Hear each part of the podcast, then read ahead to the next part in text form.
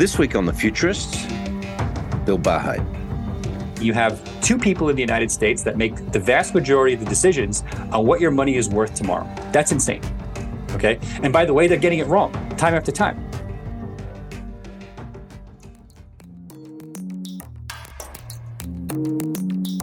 Welcome back to the Futurists. This week we are going to get into the whole crypto stuff. I'm joined, of course, by my uh, wonderful intelligent co-host Rob Tercek. Hey, Rob. Hi. How you doing, Brett?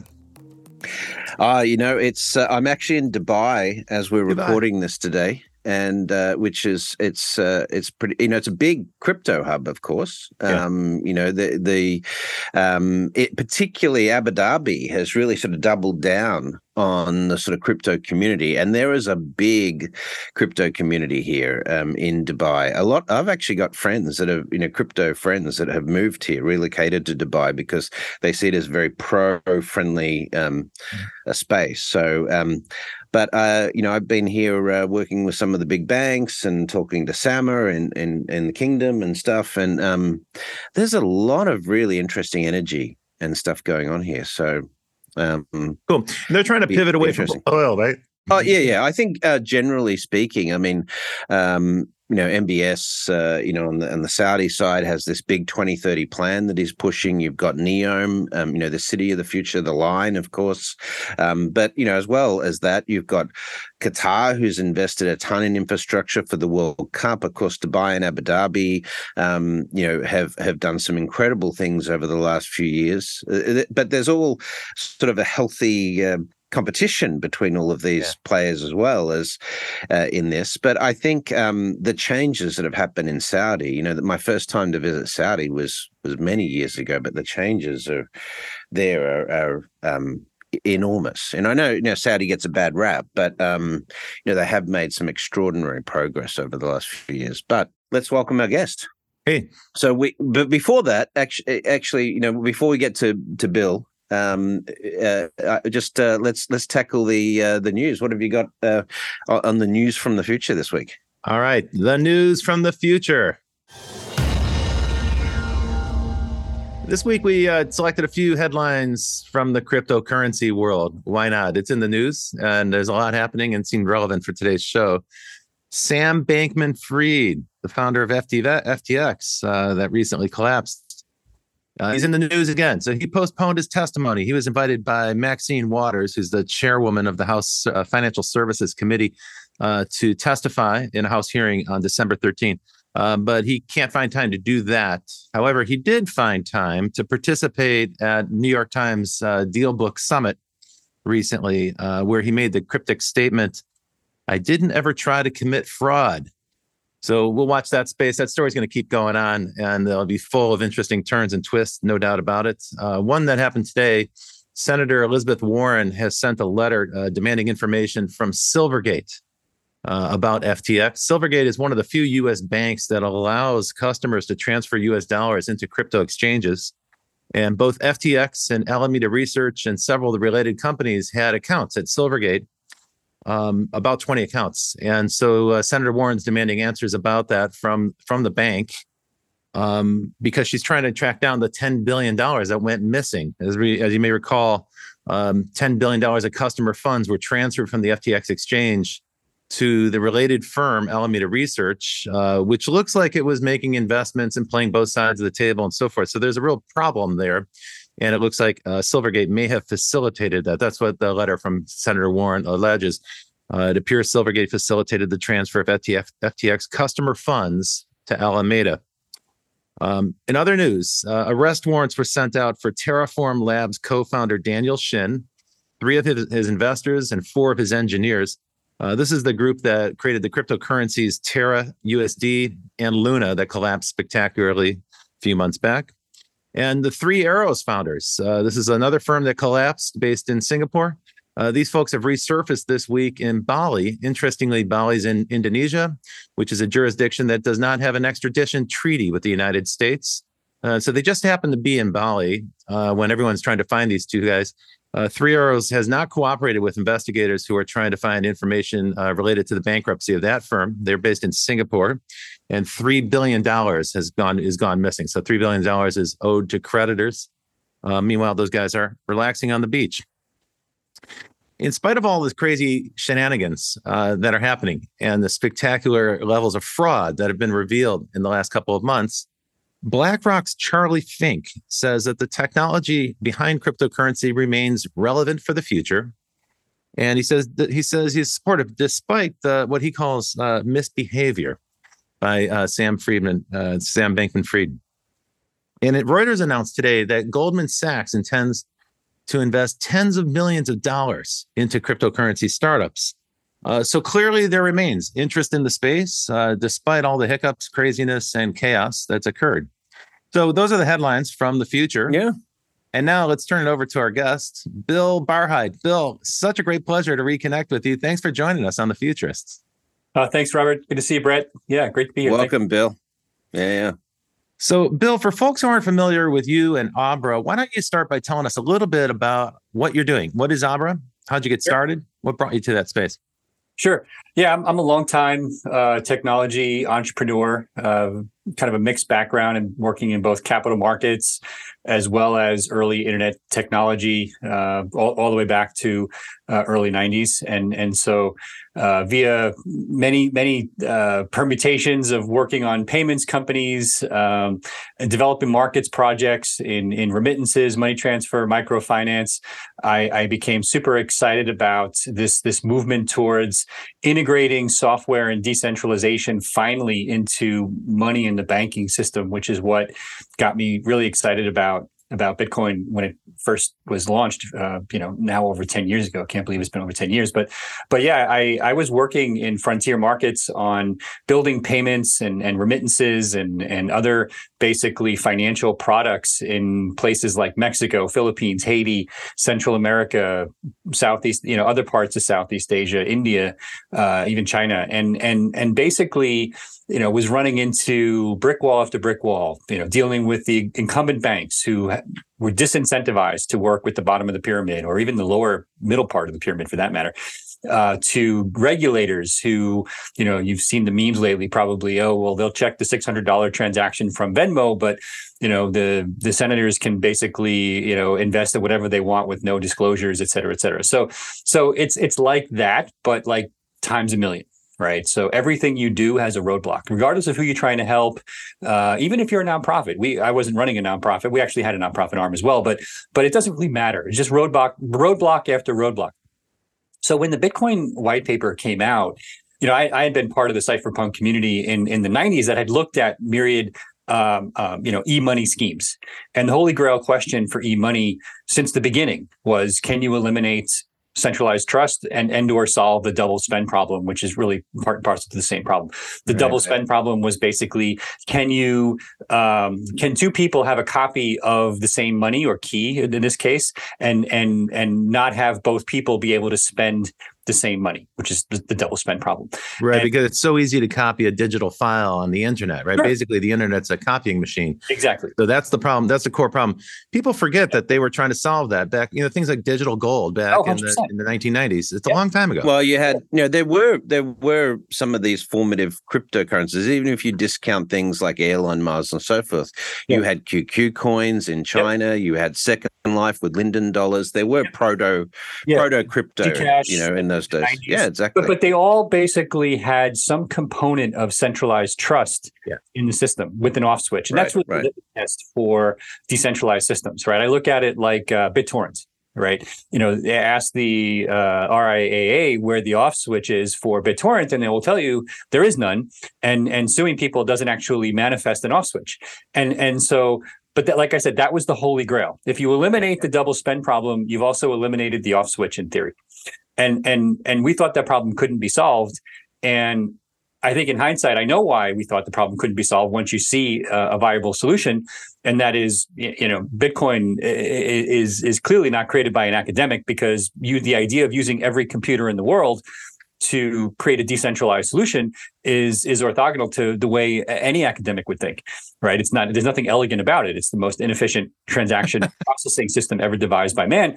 But it turns out if you want to solve the double spend problem you have to rethink your requirements right? Which is why we have this argument now between proof of work and proof of stake and all these other technologies because what what really matters is decentralization and and security when it comes to eliminating uh, uh, centralized trust, and, which which ultimately usually means governments, central banks, and, and, and things like that. So when I saw this after having hit roadblock after roadblock for all these years for the different projects I was working on, even going back to my Netscape days when you worked on SSL, if you understand how HTTPS works, even though it's an encrypted connection, the trust actually rolls uphill, meaning there's settings in the browser to determine whether or not that that secure connection you have is truly secure. Mm. And there's what we call root authorities, you know, what sounds very ominous, at the top of the chain that determine who you trust.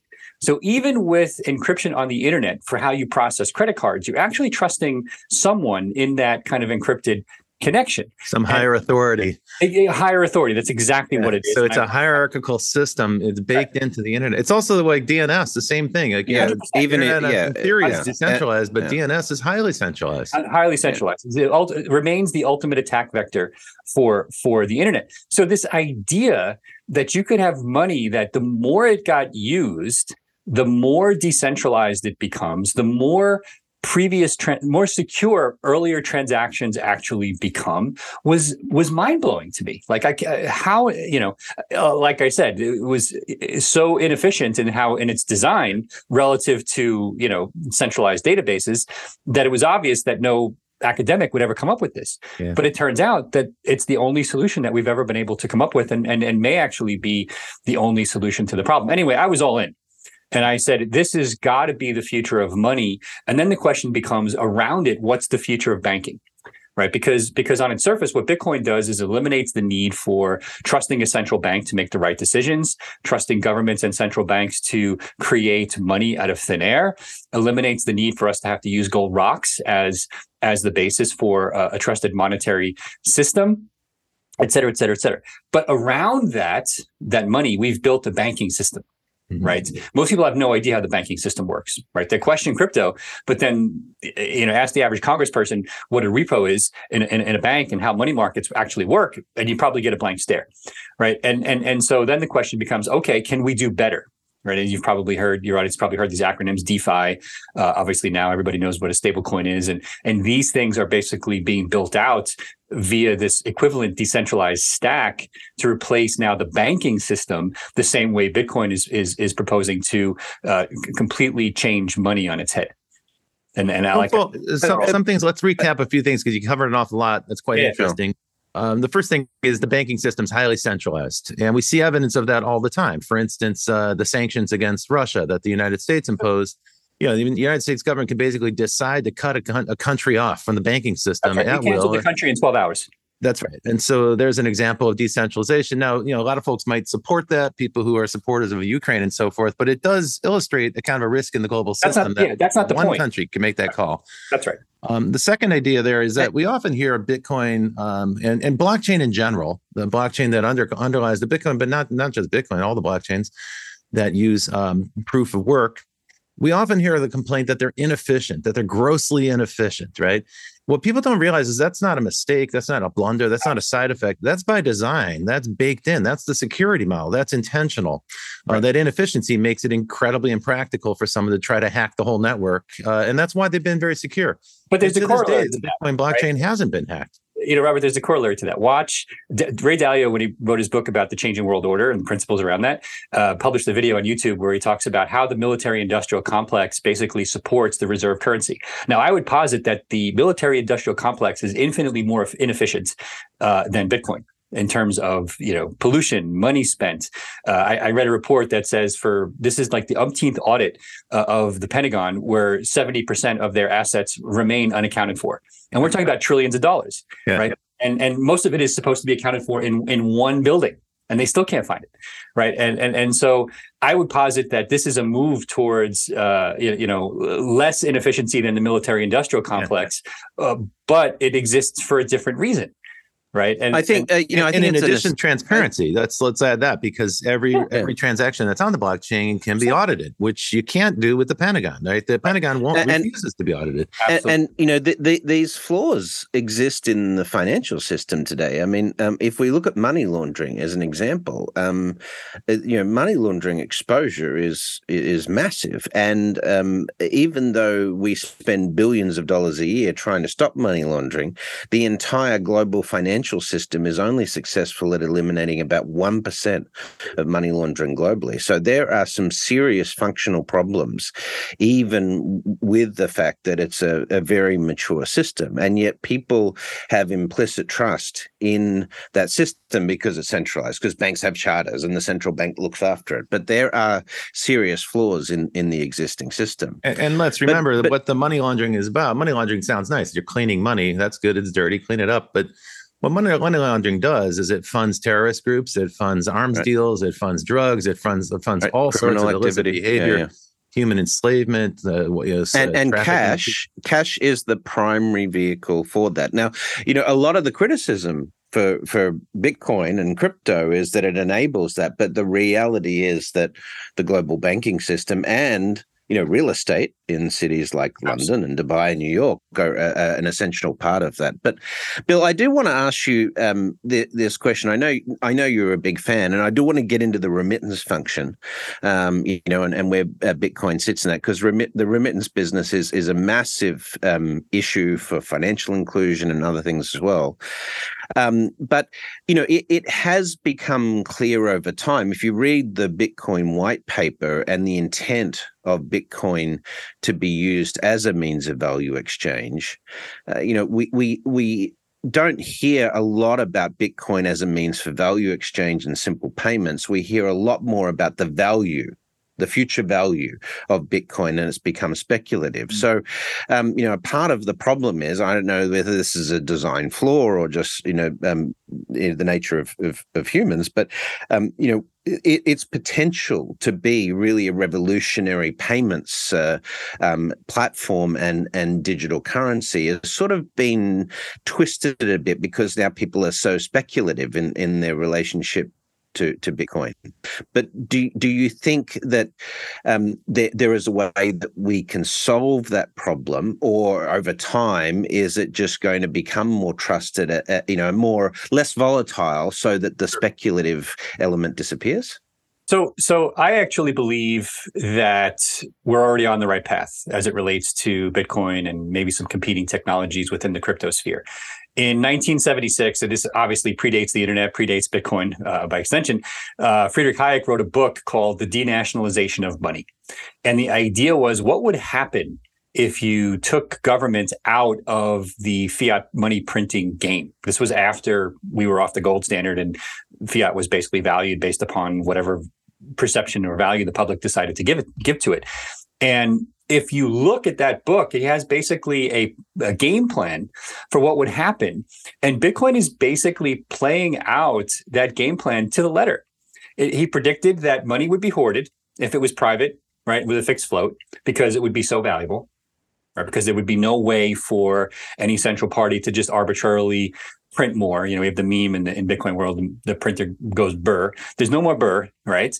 Uh, and it would be hoarded until such time that it was so valuable that it made no more sense to hoard it anymore, right? And I believe that's what's playing out here.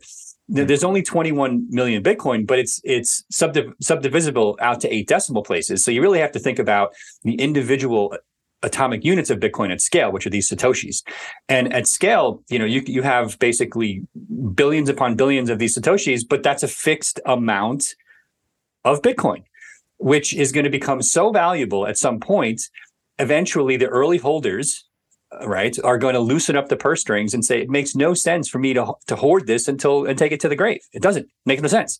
Okay. Now, hang on, hang on, hang on, uh, Bill. I'm sorry to bust in here, but yeah we've been hearing this now for 12 years about Bitcoin, right? There's a limited number, it's a fixed amount. It should be the hardest currency in the world, and it's a hedge against inflation. It might not be a medium of exchange that people are using every day, but it definitely has long term value as a store of value, right? We heard that message many, many times. Well, this year we've had record inflation, and by all accounts, Bitcoin should be soaring in value. It it turns out it didn't. It crashed. It crashed along with the stock. So it's behaving Well, like a tech stock. Okay, so so a few things. Let's stop. So first of all, it's I think it's something like four to five x, actually more than five x where it was at the trough uh, before you know the inflation started. But even that is is irrelevant to me. Okay, Bitcoin's price is moving as an exponentially growing asset, no different than Amazon did. Right, if you basically plot on a log chart its price from the whenever it went public in the late 90s to today okay prices had multiple 70 plus percent drops. That is not the point. The point is why is it an exponentially growing asset now and what is it becoming? Okay i don't claim that bitcoin is an inflation hedge today. I claim that as it becomes hoarded its value will increase to the point where nobody thinks in dollar terms anymore because the dollar becomes irrelevant as the sound money it has to happen. It's happened to every other fiat currency in history, and you're printing your way to uh, you know irrelevancy. And and so this is an exponentially growing asset whose adoption is growing faster than the internet did itself in the 90s, on the promise that it is going to become hard money at scale, and that is clearly right what happens to something that has a fixed float. That's why it happens with collectibles and arts and baseball cards or whatever you want. We're just doing this at global scale with a system that can actually be transferred without the need for middlemen. That's never happened before. But the So you're saying that if we zoom out and look at the long growth curve from from 2009 to today, okay, there's occasional drops, and actually historically, this isn't even the biggest crash that Bitcoin's had. It's the No, fifth it's not, largest crash percentage wise. it's not. Um, and the long curve continues to grow, and you're saying that's an exponential growth chart. That's So so hang tight, holders. Uh, but but, then, but uh, no, hodlers. It's hodlers. But, but but Robert, those are two different issues, right? Where I'm not I'm not saying that the price should be this or the price should be that. I'm saying that the exponential adoption Mhm. is happening independent of the price. The money supply, the changes in money supply are what map the exponential adoption to the actual growth in price. And that's been true All right. since the early 90s, right? So go that back might right, Bill. Well, let's, let's, let's so so Rob, uh, Bill. Let's let's we got to expand on this a little bit. I, I you know I do want to you know bring back you know this is an interesting debate, but um, where does this get us to? This is really uh, you know what we we got to talk about. But let's um, how about we uh, do the quick fire round, have a quick break, and we can come back on that basis and talk about the future of, of digital money uh, overall because I think that's what we got to get to. That's the problem that Bitcoin's trying to fix. So how do we get there you know in the end but um let's uh, if you if you're ready for it bill we're going to give you the quick fire round here we go uh, what is the first instance of science fiction um, that you can ever recall being exposed to? Star Trek. Yeah, I think uh, growing up in New York City, there was reruns of Star Trek on late night, and when I should have been sleeping, I was probably watching like you know on a black and white TV old episodes of of Star Trek, and I was all in. I was hooked. I was like, "This is unbelievable. Um, this is the future that I want, and you know, I want to be on that ship, going exploring the world, and I want I want all those gadgets in my bedroom, basically. In the meantime, Yeah. Well, you know, it's funny, isn't it? The communicator, the flip phone, Yeah, you know, a lot of those things, Alexa and Siri and, you know, the computer. Yeah, there's a lot of analogies there. Um, is there a futurist or entrepreneur that you you uh, count as, as being very influential in your life? Many, um, a lot of them your audience wouldn't even know because you know now I'm I'm an older guy, but but you know I, I mean I worked with Marc Andreessen and Jim Clark as a kid, and and that was awesome. I mean they you know Jim Marc Andreessen was younger than me, um, and and you know there were so many talented entrepreneurs that I worked with in the early days. I mean if you look at crypto, we, there's a few of us from Netscape days that are CEOs of crypto companies now. Uh, Brendan Eich the Brave runs the Brave browser. Mike Belshe runs BitGo.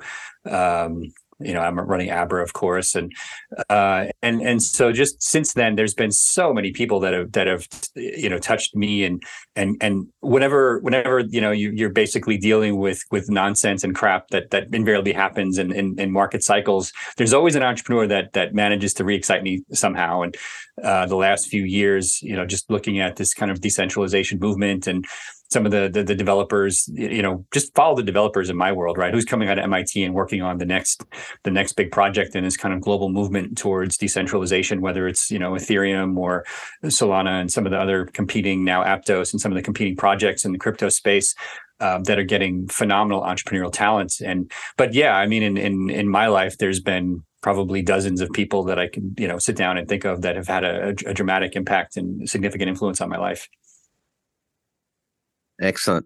Now, um, of course, this show is about futurists. So, is there anyone that you can, um, uh, who do you think, uh, from a futurist perspective or a forecasting perspective, has been particularly good at making predictions about the uh, you know, I I am a big believer in kind of this whole movement towards uh, singularity and and the growth of exponential tech and and Moore's law and, and and kind of being pretty damn accurate in predicting that and I've I've come to rely on that and put disbelief aside. And so, you know, folks like Peter Diamandis and and, and Ray Kurzweil have, have been very instrumental in kind of enabling me to accept what I intuitively believe. And then at some point, it's just it's like to the early discussion Star Trek. It sounds like science fiction. And like so, in the early '90s, it was very obvious to me that Moore's law was going to enable things like smartphones and and you know little video handheld uh, phones that you would carry around with you and and and yeah. everything else. It was science fiction, but you have to suspend the the disbelief part of science fiction and just do the math and and those yeah, trending like people like Peter and Ray have been very instrumental in my life in terms of enabling me to suspend that disbelief to to just do the math. All right, and a special one for this week. Last question: Who is Satoshi Nakamoto? So I I did say that I don't think that Satoshi was an academic, or at least the the primary developer. I don't think it was one person. I think it was a group for different reasons. Uh, have you heard the theory of the four Satoshis? the the, the it sounds like the samurai. No, I I haven't heard the theory of the four Satoshis. It's uh, Brock Pierce told me this, so you know Brock, of course. So um, you know, and and he, he, he well, we, you know, we should get into this after the break well, or off offline, but maybe it's you know, he, he, what I've heard. Yeah, yeah, he, he's made that argument that you know Hal Finney had the private key, and that's why none of Satoshi's bitcoins. Yeah, I, don't, I think Hal Finney was genuinely brought in right before, right after the white paper. So I don't think he was the original ideator of the idea of of blockchain and mining and and you know the individual components. But I do think and, and that he was heavily involved in rewriting a lot of the original code into C++, yeah. which I think pissed off Satoshi. Cool. As a non-academic, I think Satoshi was probably older and and probably came up in in the assembly and and if you look at the way uh, the opcodes for for Bitcoin work, it, some of it reminds me of the old kind of Pascal P codes and stuff like that. This was clearly somebody who came up through the assembly world, and not yeah. somebody who came up through modern functional programming. Um, and and so that, that's why I think interesting yeah. insight. So so, um, but I do think okay. that there's some communications that are inconsistent in terms of being one person. So I'm yeah, sure no, I agree. There's different flavors of of comms yeah. in there. Yeah. listen, that, that's that's that's great. Thank you for your your answer. Let's have a quick break, and when we come back, I want to get into the future of digital money and what you know. Let, let's let's play it out. How do we get to the full potential of what we've been talking about with cryptocurrencies like Bitcoin and now, um, you know, the emergence of CBDCs and so forth. You're listening to the Futurists. We'll be right back after these words from our very kind sponsors. Provoke Media is proud to sponsor, produce, and support the Futurist podcast. Provoke.fm is a global podcast network and content creation company with the world's leading fintech podcast and radio show, Breaking Banks. And of course, its spin off podcasts, Breaking Banks Europe, Breaking Banks Asia Pacific, and the FinTech 5. But we also produce the official Finovate podcast, Tech on Reg, Emerge Everywhere, the podcast of the Financial Health Network, and Next Gen Banker. For information about all our podcasts, go to provoke.fm or check out Breaking Banks, the world's number one fintech podcast and radio show. Welcome back to The Futurist. This is part two uh, with our guest this week, Bill Barhydt from Abra. And Bill, you know, one of the things I want to make sure we cover is Abra's business, what you actually do at Abra. Um, and I think lot, the way to set that up is to talk a little bit about the remittances businesses. Uh, one, one thing I was surprised to learn when I lived in Asia is how much people depend on Western Union and similar services to send money back home. Uh, for instance, a huge percentage of the Philippines Uh, many of those people work in other countries, and they're every month they're sending money back home. But candidly, Western Union's a ripoff. And this is an inspirational idea for people who want to disrupt an incumbent company that's highly centralized, that takes too much uh, for a service that they offer. Talk a little bit about the remittances racket. Sure. So, so money transfer is definitely uh, one part of our business. We actually have uh, a retail business, a private banking, and an institutional business. And I'll I'll start off addressing the the remittance question, which was some of the things I was working on before we started Abra. And yeah, so to your point, uh, there are a few large centralized players that have basically cornered this market over multiple decades uh, Western Union, MoneyGram, and and then there are a few kind of upstarts that have tried to take uh, pieces of that. Uh, Xoom, which become which became part of PayPal, and Remitly, which is a standalone company, and but they're you know single digit percentages of the overall space versus the the, the two large incumbents. Uh, and and some banks offer uh, remittance services now, but the idea is that somebody who doesn't have a bank account or doesn't want to spend 50 60 dollars on wire fees or have the money take three to four days to get there via Swift settlement based settlement process can can go to a retail store, uh, hand the person behind the counter some money, fill out a long form, show their ID, and based upon some internal systems at um, at uh, Western Union, um, another window, let's say back in Mexico, um, could be visited by the, the same family member uh, or, or, a member from the same family uh, with a pickup code, and that store tienda would basically hand out the equivalent of the two hundred and fifty dollars in in cash in pesos, and in that's the, the, huge fee that they take off the top. Yeah, right, minus the fee, uh, you know, or the fees added on top, depending upon how you do the transaction, and in the background what Western Union is doing is they have banking relationships all over the world, and they're using those relationships to do settlements with these uh, retailers every day. Um, and so that the retailer is handing out cash temporarily, and then Western Union is making them whole minus the cut that they have to pay them for handing out the uh, cash in the first place. So let's say that you hand out three hundred dollars, they may reimburse them three hundred and five dollars or something like that, and the five dollar being you know a fee for basically effectively they've lent Western Union money for a few hours while the customer has picked it up until they pay them back. Okay. Now, there's actually a lot of hands in the pie here that have to get paid. There's Western Union, there's the retailer, there's the banks in the middle. Uh, in some cases, there's correspondent networks. And so there's a reason why the global floor on remittance prices in extremely competitive markets is somewhere probably around 3% ish and then mm-hmm. in in less competitive markets in parts of sub-saharan africa for example the fee could approach you know 10% yeah. which is an incredible amount of money and and it's all about competition but there is a floor because of the number of hands in the pie who won't participate for free okay so so clearly in order to optimize those fees, you need to eliminate these hands in the pie. There's no other way. So the more hands in the pie you can eliminate, the lower the fee should get. Right. So so Bitcoin solves a couple of these problems because you can do transfers peer to peer, mm-hmm. right? Without the need for the banks. But the question is, how do you get the Bitcoin in on, on the send side? And how do you get the Bitcoin out on the receive side. And this was one of the ideas that we had for Abra, because in theory, most people sending money have a bank account, even immigrants. Okay. It's the recipient that does it.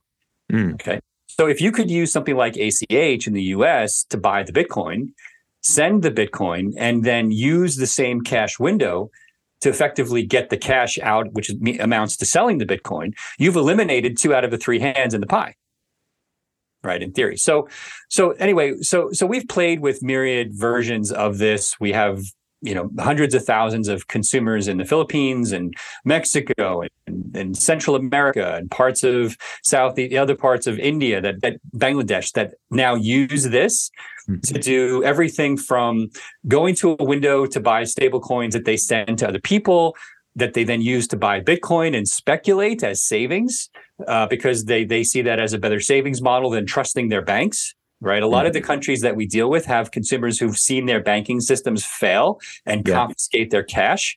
So yeah. they end up using Abra as kind of an off the grid savings account. I've heard that.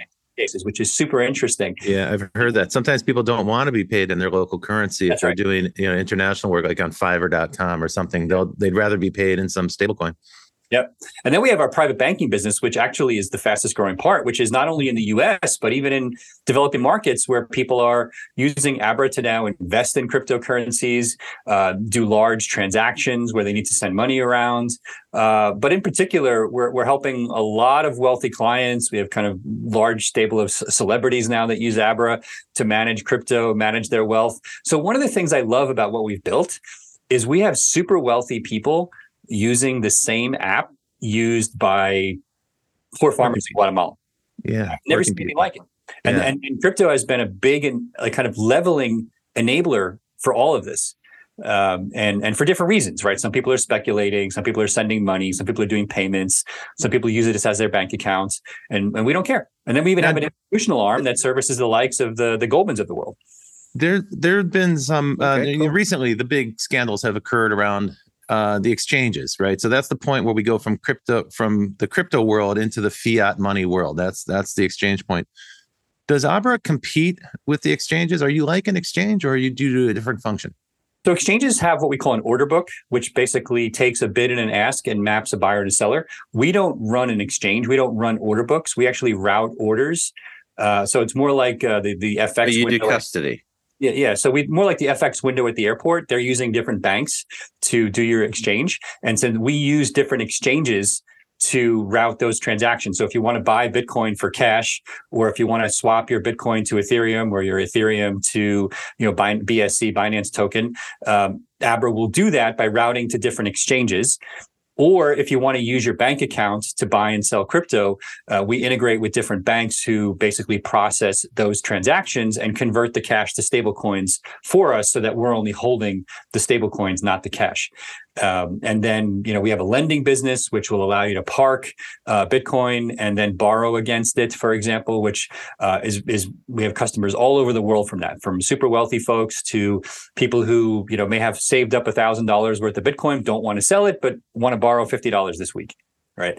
Um, and and and so basically all kinds of banking functions now uh, that are centered around the crypto model if you would consider Abra centralized or decentralized. So, so as a company, uh, there's no such thing as a decentralized company, right? right. So we're, we're, we're a company, so obviously we're centralized. We have an off switch um, and, and an on switch. Mostly we're generally on because we're open 24 seven.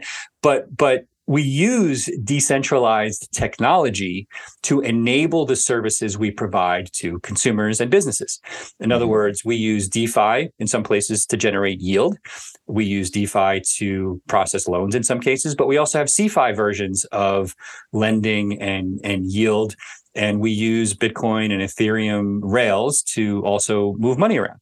And and so it's a it's a centralized banking entity that uses crypto decentralized rails to enable the services we provide.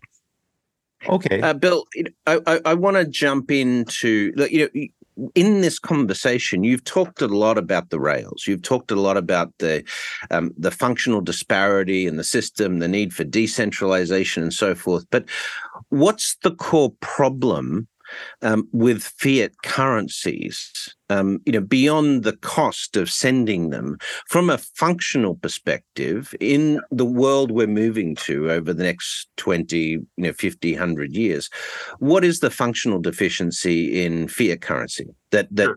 crypto and, and stable coins or these variants might, might solve?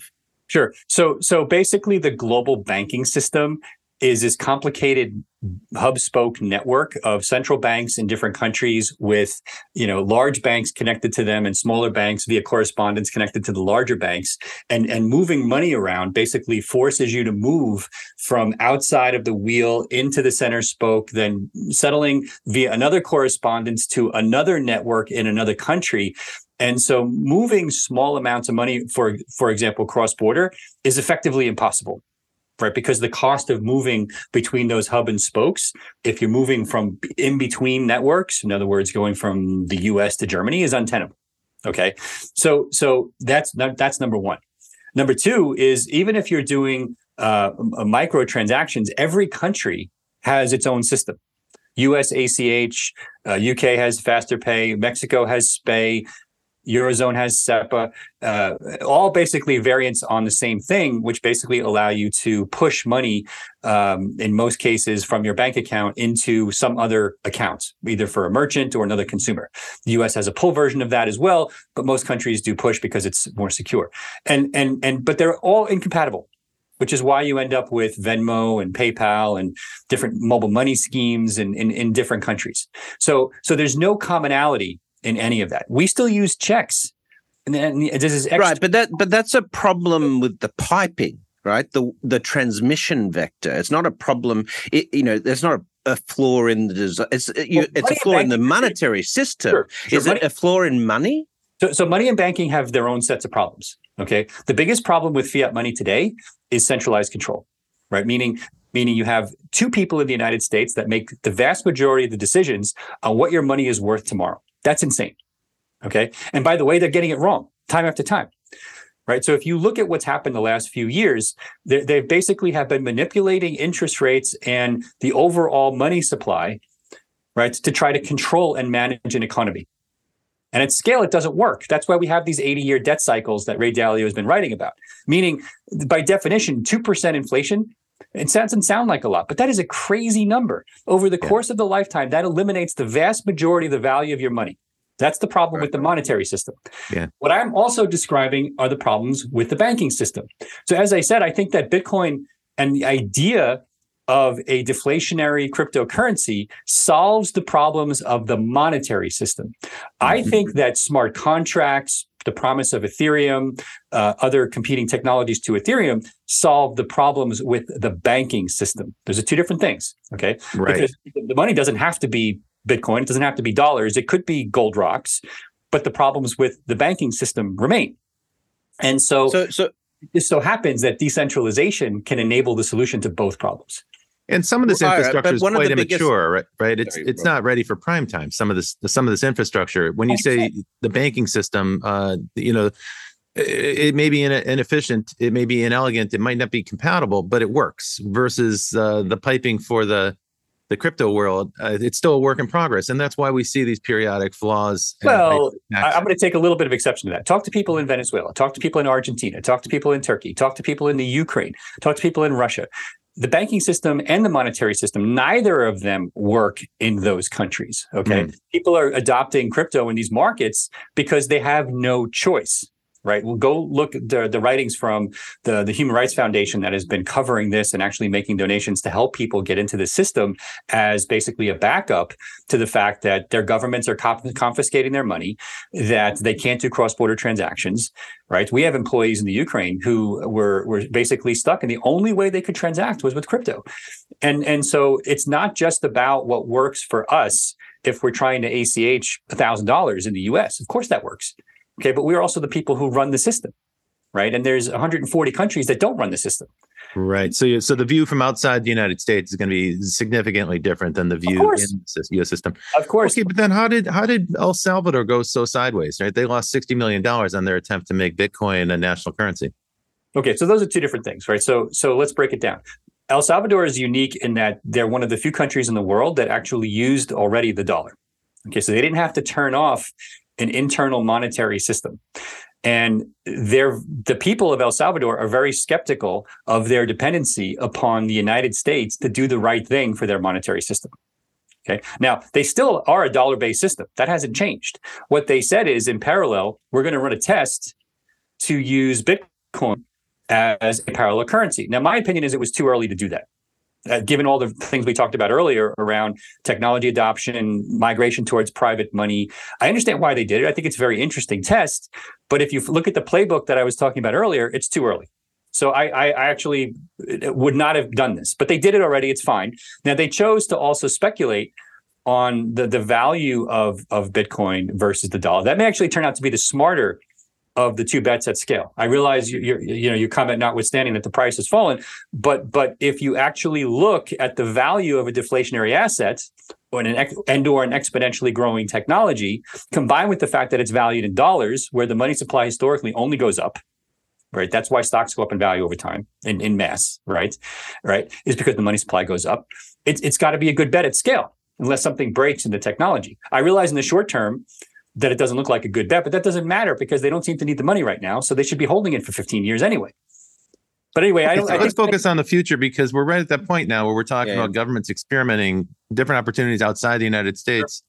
Um, Brett, do you But, want to ask well, a question? You know the well, you know the central bank digital currency development we're you know talking about here i- i- is it you know is even though that is programmable money, even though it can be used for underpinning smart contracts potentially and things like that, which is a, a big key part of automating the world, supply chain automation and, and so forth, improving cross-border trade, seems like it's still going to be fraught with these functional issues of the system that you have, right? Because if you have lots of different geographically based CBDCs, you get the same difficulty you have in the current system, you know, particularly for Forex and so forth. However, there is a lot of conversation now about regional CBDs. You see China doing a partnership and a bridge between the Hong Kong uh, Monetary Authority and, and the central bank in, in China for creating a bridge. So it could be that we see these pan regional CBDCs emerge. And for from a wholesale trading perspective, it would give these central banks some continuity and it would solve many of the problems you're talking about. So when we talk about this future world, smart contracts, supply chain mechanics, and so forth, where is the advantage um, that that crypto and and these and these tokens have versus um, what's emerging out of this the central bank uh, prototypes of CBDCs? Okay, so there's three things you need to understand, in my opinion, about this idea of a central bank-based digital currency. And and and the first point that I would make is relative to where we are today as a planet. We are in a late stage debt cycle. Unless this time is different versus the last 700 years, we are in a late stage debt cycle. And Bretton Woods was the whole idea to the, to, that to the victor goes the spoils, and the victor was us. And we defined a new monetary system. That system slowly fails once you reach the peak cycle, which we reached in the 60s. Okay. It was exacerbated by Vietnam, which is why we came off the gold standard. And many smarter people than myself have written about it. At the end of that debt cycle, the world is forced to take sides because the bond markets start to break, debt becomes untenable, right? And the bond markets are invariably what lead to these world wars and new debt cycles. Follow the money. Now, it just so happens, that's point one, is that we are in a late is- stage debt cycle. Position. right? Exactly. And, and and but but independent of central bank digital currencies, the world is forced to choose sides, settling oil in rubles. Uh, you know, looking at at China basically forcing other other trading partners to use the digital yuan, et cetera, et cetera.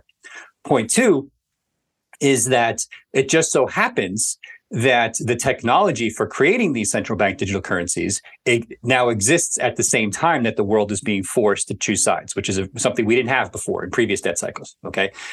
Now that's interesting because it makes it much easier in many cases for non-US trading partners to be pushed by China into this using this currency for settlement. But hang on, why shouldn't China do that? They're going to be the biggest economy in the world they shortly. They from they they already you know in terms of um, you know f- the financial system, um, Chinese banks uh, um, have twice the t- tier one capital of uh, banks in the US. They have twice the assets of the banks. If you're looking at the global banking system, it's all China, right? They've got the largest uh, fintech, the largest wallet ecosystem.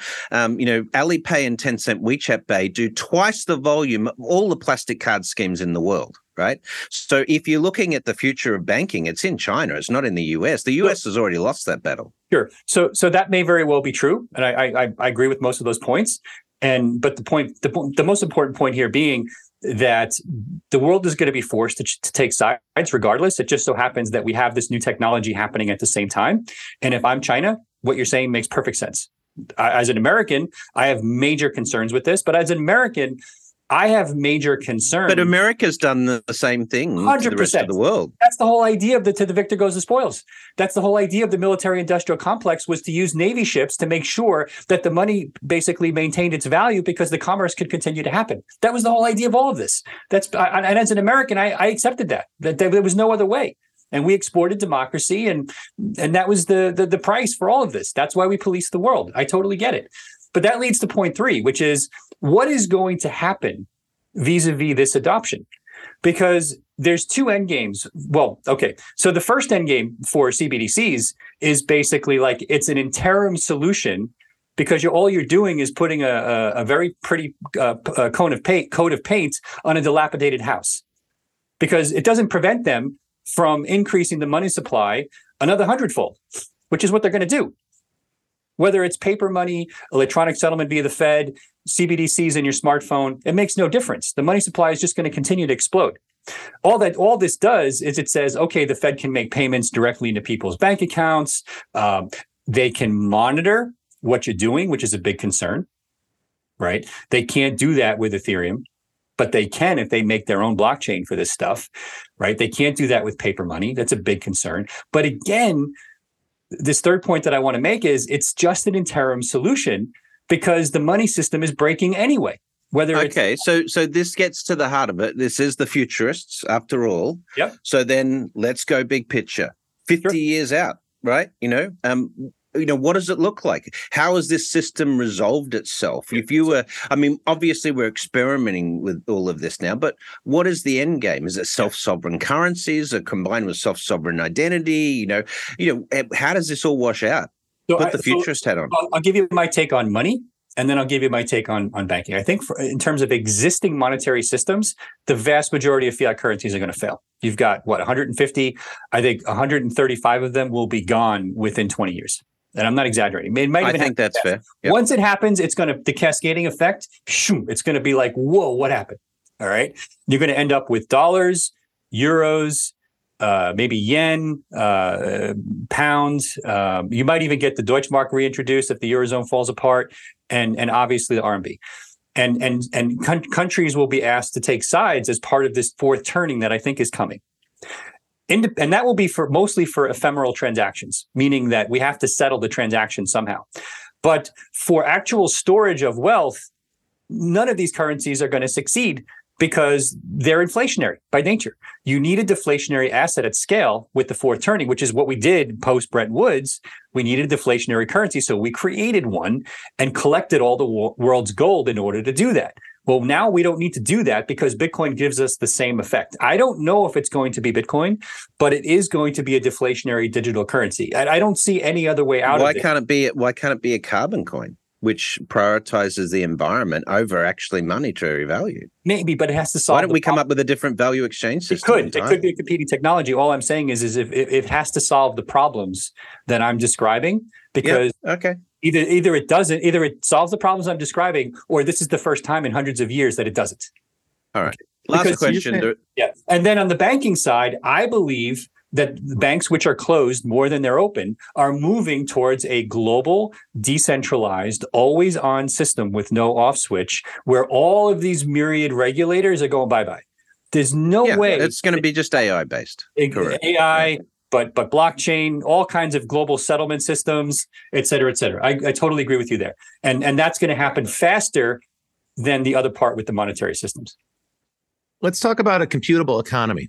Uh, that's one of the things that some folks have gotten very excited about with the advent of cryptocurrencies. The idea that you can now have visibility into all the transactions and thereby compute an economy. A radical concept. I don't really know if I have my brain wrapped around it, but I'd be curious to hear your perspective about the long term implications of that as more and more transactions move into the crypto space. Well, it's just that a smart economy needs smart money, right? It needs okay, programmable. What does that mean? They'll put some substance behind well, it. Okay, so so you have to break it down, right? So the, the the challenge with crypto markets this year have been that the decentralized technology has worked flawlessly. The yeah. centralized entities have been a disaster. That's so, right. So centralized entities rehypothecate. And, and if you go back in history to the banking problems of the last 30 years, it's been leverage, right? And rehypothecation is the process for enabling the leverage in, in a centralized entity, meaning you meaning you're borrowing borrowed money effectively. Or effectively, that's what FTX did, right? Well there's also fraud there in terms of yeah. actually moving money around but you're but you're basically taking collateral and reusing the collateral. It's two kind of two coin two sides of the same coin. And and so the idea of of these, these this defi model is that if you eliminate if you eliminate the centralized entities and I, and I, I say that knowing that I'm one of them that in theory that rehypothecation or over leverage it can't be stopped but you know it's happening. Whereas with long-term capital management I've heard stories where all the largest lenders to LTCM didn't know that they were all the largest lender to LTCM and they were reusing the same damn collateral over and over again. Right. This is exactly what happened this year with Three Arrows and you know the so sounds like collateralized debt obligations, right? Exactly, it's the it same. It sounds a lot like it. It's, it's 2008 was problem. the same thing. That has nothing to do with crypto. That has to do with centralized actors trying to manipulate the system to use leverage to make more money when when the government is printing money, mm-hmm. right? And and okay. so the promise of DeFi is we can't necessarily stop that, but we can see that it's happening.